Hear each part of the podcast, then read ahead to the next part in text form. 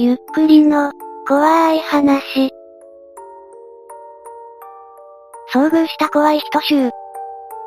日常において、怖い人に遭遇してしまうことがありますよね。そしてその怖い人は本当に人間なのでしょうか ?2 チャンネルからそんな体験談を集めてみました。盲目の人。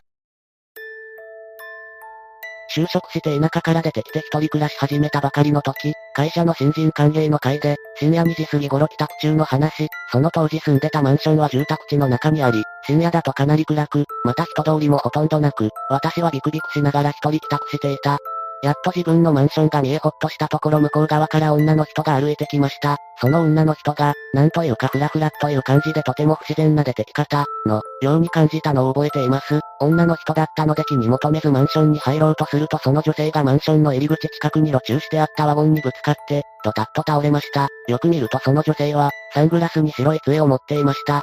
私が慌てて駆け寄って、大丈夫ですか？と助け起こすと、その女性は全くもってはっきりしないくぐもった小さな声で、大丈夫、ということをボソボソ言っていた。まだ20代の女性でやっぱり目が不自由と思われ、こんな深夜に大変だろうと、どちらへ行かれるんですか？と尋ねた。ここ5時のせいで別の意味に聞こえますね。天国か地獄か、的な。するとその女性は、この近くの友人のマンションを訪ねるつもりだったが、迷ってしまった、みたいなことをまたボソボソと言った。それから、今自分がどこにいるのかわからなくなってしまった。この近くなのでよかったら連れて行ってほしい、と頼まれました。私は目の不自由な人の手助けをするのは、当たり前だと、いいですよ、と言いました。じゃあ、腕を組んで連れて行ってくださいと、急に元気になったその女性と歩き出しました。私たちは腕を組んで歩き始めました。どんなものが見えるか、としきりに尋ね、では左へ、その次を右へ、と深夜の住宅地を腕を組まれ歩いていました。その時、車が正面より通り過ぎていってライトが当たった瞬間その女性が、明らかに私の表情を伺っている様子でこちらを見ているような目がサングラスの中に見えました。こうなると疑わしいのと自分が置かれている状況に、その女性に右手を両腕で組まれている、左手にはハンドバッグ、初めて恐怖がやってきました。ですが、本当に目の不自由な人だったらという良心の呵責もあり二人でたっぷり15分を歩きました。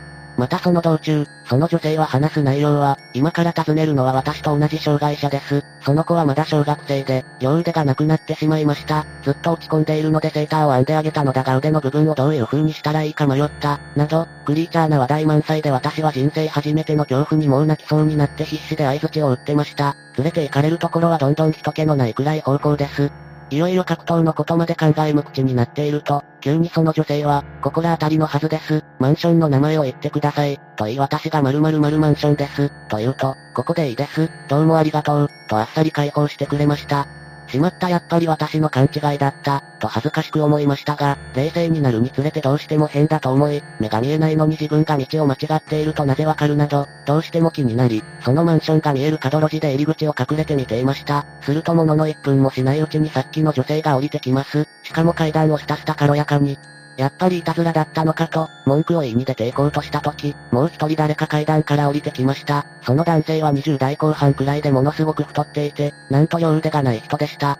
その二人は誰かを待っているようにキョロキョロして何かボソボソ話しているようですが聞こえません。するとその女性が急に男性のトレーナーを引きちぎるように脱がせ始めました。両腕のない男性は抵抗しているようでしたが、あっさり脱がされました。遠目にでもその人の腕のない方の断面や、あまりの突然の凄まじい光景に私は涙をボロボロこぼしながら、でも必死で声を出さずに見ていました。逃げ出したかったのですが、足がすくんでいるのと見つかって追いかけられたらという恐怖で動けません。男の人は上半身裸で地面を転がりながら何か叫んでいます。すると女性はバッグから魔法瓶のようなものを取り出し男性に何か液体をジャボジャボかけ始めました。湯気が見えたので、相当ホットなのがわかりもうすごい絶叫なのですが、近所からは誰も出てきません。私はもう恐怖に耐えられなくなり走って逃げ出しました。幸い追ってこられてはなく、夢中で自分のマンションに逃げ込み一晩中半泣きで過ごしました。あれは何だ？ったのでしょうか？異常に長文ですみません。誰か同じような人に出会った人いますか？もう6年前の話です。ちなみにこの話は後日談もついています。聞きますか？聞きたい。なんかよくわからないものほど怖いことはないよね。ぜひ、後日談を。マジでシャレになってないね。続きを聞かせて。後日談ですが、もうそのことがあってから2年くらい経過して私もすっかり恐怖を忘れた頃、あるデパートでエスカレーターに乗っていました。最上階に向かっている途中、途中の階のフロアになぜだか目に飛び込んでくる人物がありました。歩きながら本当に一瞬その人影を見るとあの女性です。全く同じ服装でサングラス、間違いなかったです。白い杖は持っていなかったのですが、今度は女性の片腕がありませんでした。そう見えました。女性は私の方に気づいている様子もなく、自分の足元を見ていました。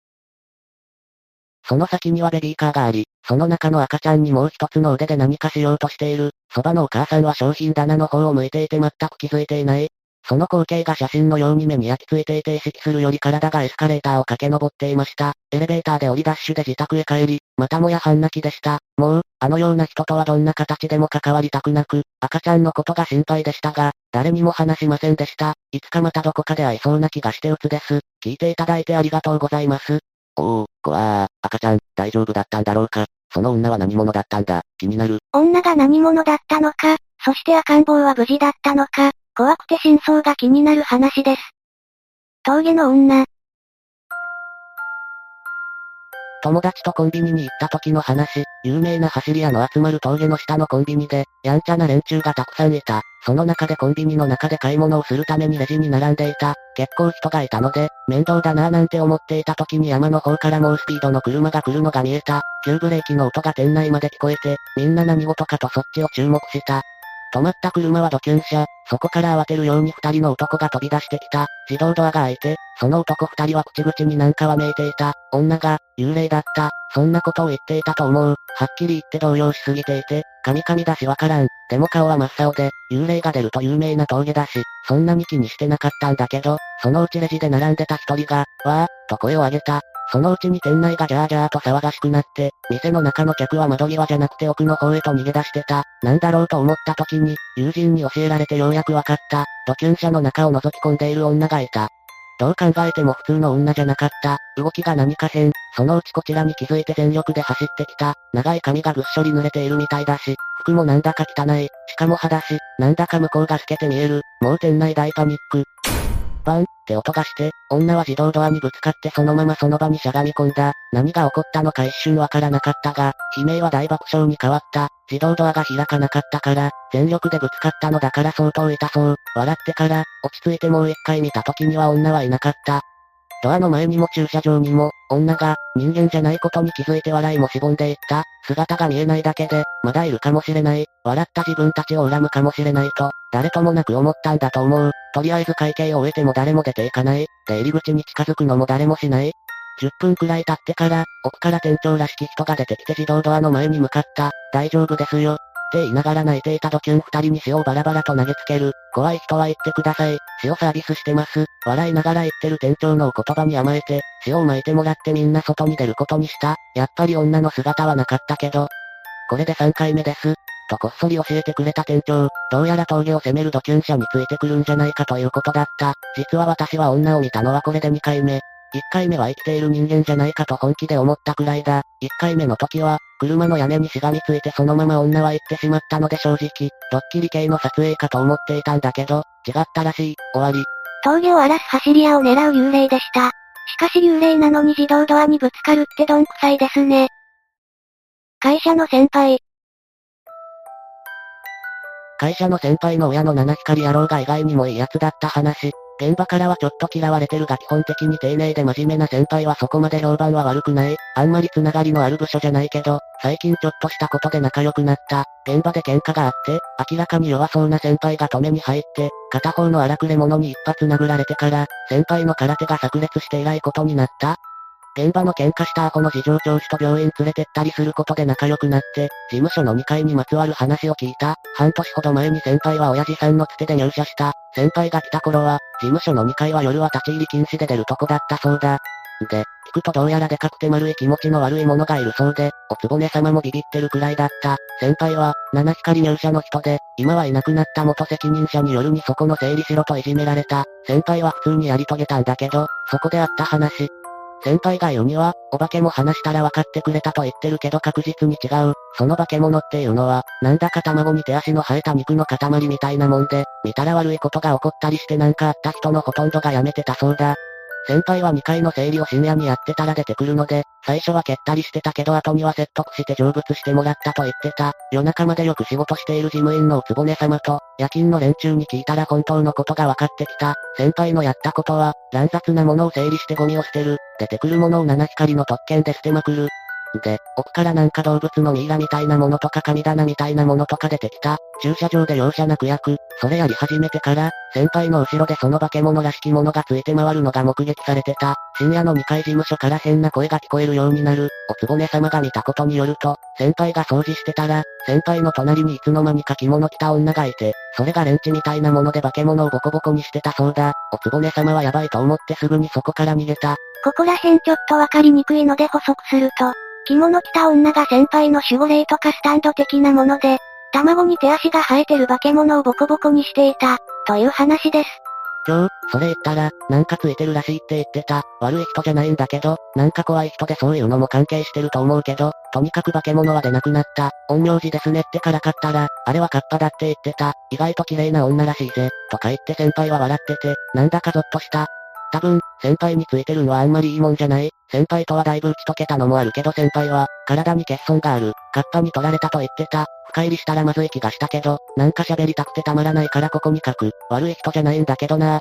滝川氏のところは神様関連でご縁があるのにその先輩さん、なんか気の毒、相談できる人いないんですか？滝川氏、お久しぶり、元気でやってそうで何より、えっと、早速オカルトな職場で、ワクテカのようだけど、着物着た女、っていうのがその先輩についてるもので、それが神棚の主、化け物、をフルボッコにしてた、ってこと、で、あまり立ちの良くないものらしい、と。わかりづらかったよな。美女カッパは先輩の体の一部っていうか、書いてバレたら嫌なので書かないけど、とにかく取っていってるけど、守ったりもしてるらしい。肉か卵かわからないモンスターが事務所の2階に住み着いてたやつ、もともと住んでた化け物っていうのも、なんか事情があるらしいんだけどな。まあ先輩以外は大した話はないけどな。美女カッパがジョジョのスタンドみたいにオラオラしてるところを想像した。肉塊まがまがしいな。そしてレンチのようなものでめった打ちなんだか受けた。着物美女のめった打ちが受けていますね。この部分恐ろしいことに、先輩は体の一部を取られているそうです。体の一部を生贄に捧げて着物美女を刺激するっていいですね。私も金髪吸血鬼に取り憑かれたいです。最後にもう一つだけ小ネタをまとめてみました。2、3年前だけど、下北沢でトウモロコシに犬の散歩用の紐つけて引きずってるおじさん見た。それをこの板に書き込んだら、私も見たよ。吉祥寺で。テレスついて受けた。トウモロコシ連れて井の頭線乗ったんだろうな。さすがにそんな奴おらんだろ。そのレス覚えてる。友達にも、ネットで見た話なんだけどと話したら大受けだった。下北沢、トウモロコシ、犬、散歩、でググってみたら数件該当しました。どうやらしょっちゅう散歩させてるみたい。白菜を散歩させてる人もいるようです。野菜散歩流行ってる、のか。は、冗談だろ。軽く調べたら結構出てくるんですけどどういうことでしょう。てか右の人。よく見たらたわしでした。たわしならギリギリセーフですね。でも野菜を散歩はやばいですよ。この国やばいのかないかがでしたか？世の中いろんな人がいますね。最初の話は生きてる人間であろうにガチなホラーでしたし、二つ目の峠の女は幽霊なのにどんくさいし、三つ目の話は怪物を退治する着物女を連れてる先輩とかいうどれが怖い人なのかよくわかんない話だし、最後のは複数人がヤバい行動してるし、怖い人と言っても千差万別ですね。あなたはどの人が一番怖かったですか？ぜひ感想をお聞かせください。ご視聴くださりありがとうございました。また見てね。